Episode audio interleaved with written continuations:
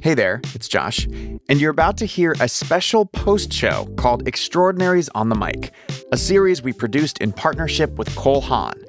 Cole Haan is the footwear brand that celebrates extraordinary people doing extraordinary things, especially at work.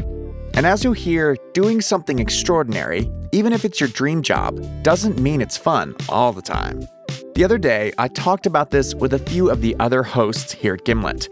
We brought in Lisa Chow, the host of Startup. How you doing?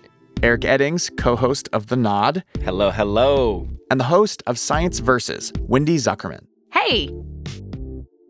Wendy, what do you think of the saying, choose a job you love and you'll never have to work a day in your life? I think it's rubbish. Really? I do. I do. I mean, you can enjoy your work, but it is still work.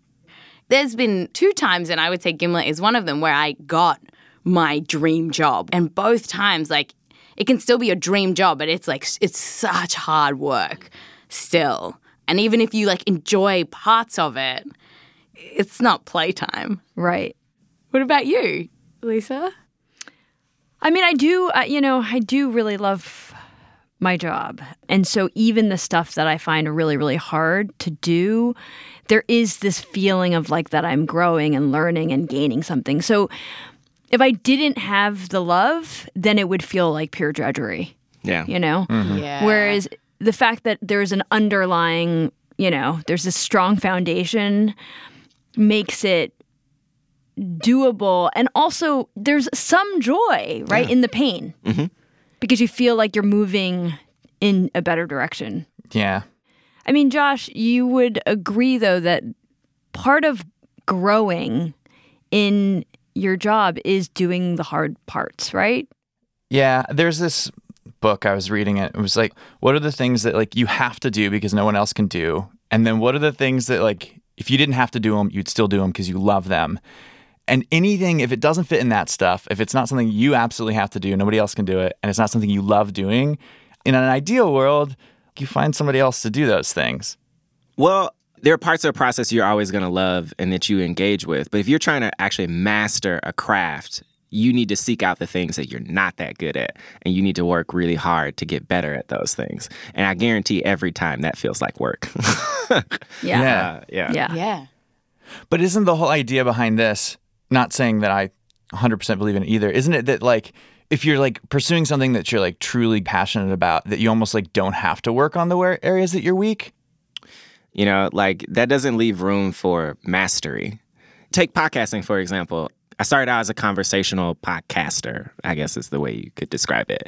and so, you know, I came into this land where like everybody's doing reported stories. And I knew in order for me to really become what I wanted to be, there was a whole world that I needed to understand. And I'm still doing that. And that's that is work. Trust me, I love podcasting. I do not love thinking about the way I talk. When you read a script, you have to think about the way and the cadence that you talk because you want to make sure people actually understand all the yeah. little details. And so it's underneath the umbrella of a thing I love and enjoy, and it doesn't always feel like work. That piece always feels like work. and it always comes at like 8 p.m. when the episode is due the next day and you are not your best person. I know that feeling. No matter how much we love what we do, and I do love what I do, there are still things that feel like work. But it certainly doesn't sound like work when you listen to Wendy, Eric, and Lisa, because let's be real. Their shows are always extraordinary. Don't miss Science Versus, The Nod, and Startup to hear them in action. And to hear more of our conversation, as well as season one, that's right, there's a first season, go to extraordinariesonthemic.com. That's extraordinariesonthemic.com, produced in partnership with Cole Haan.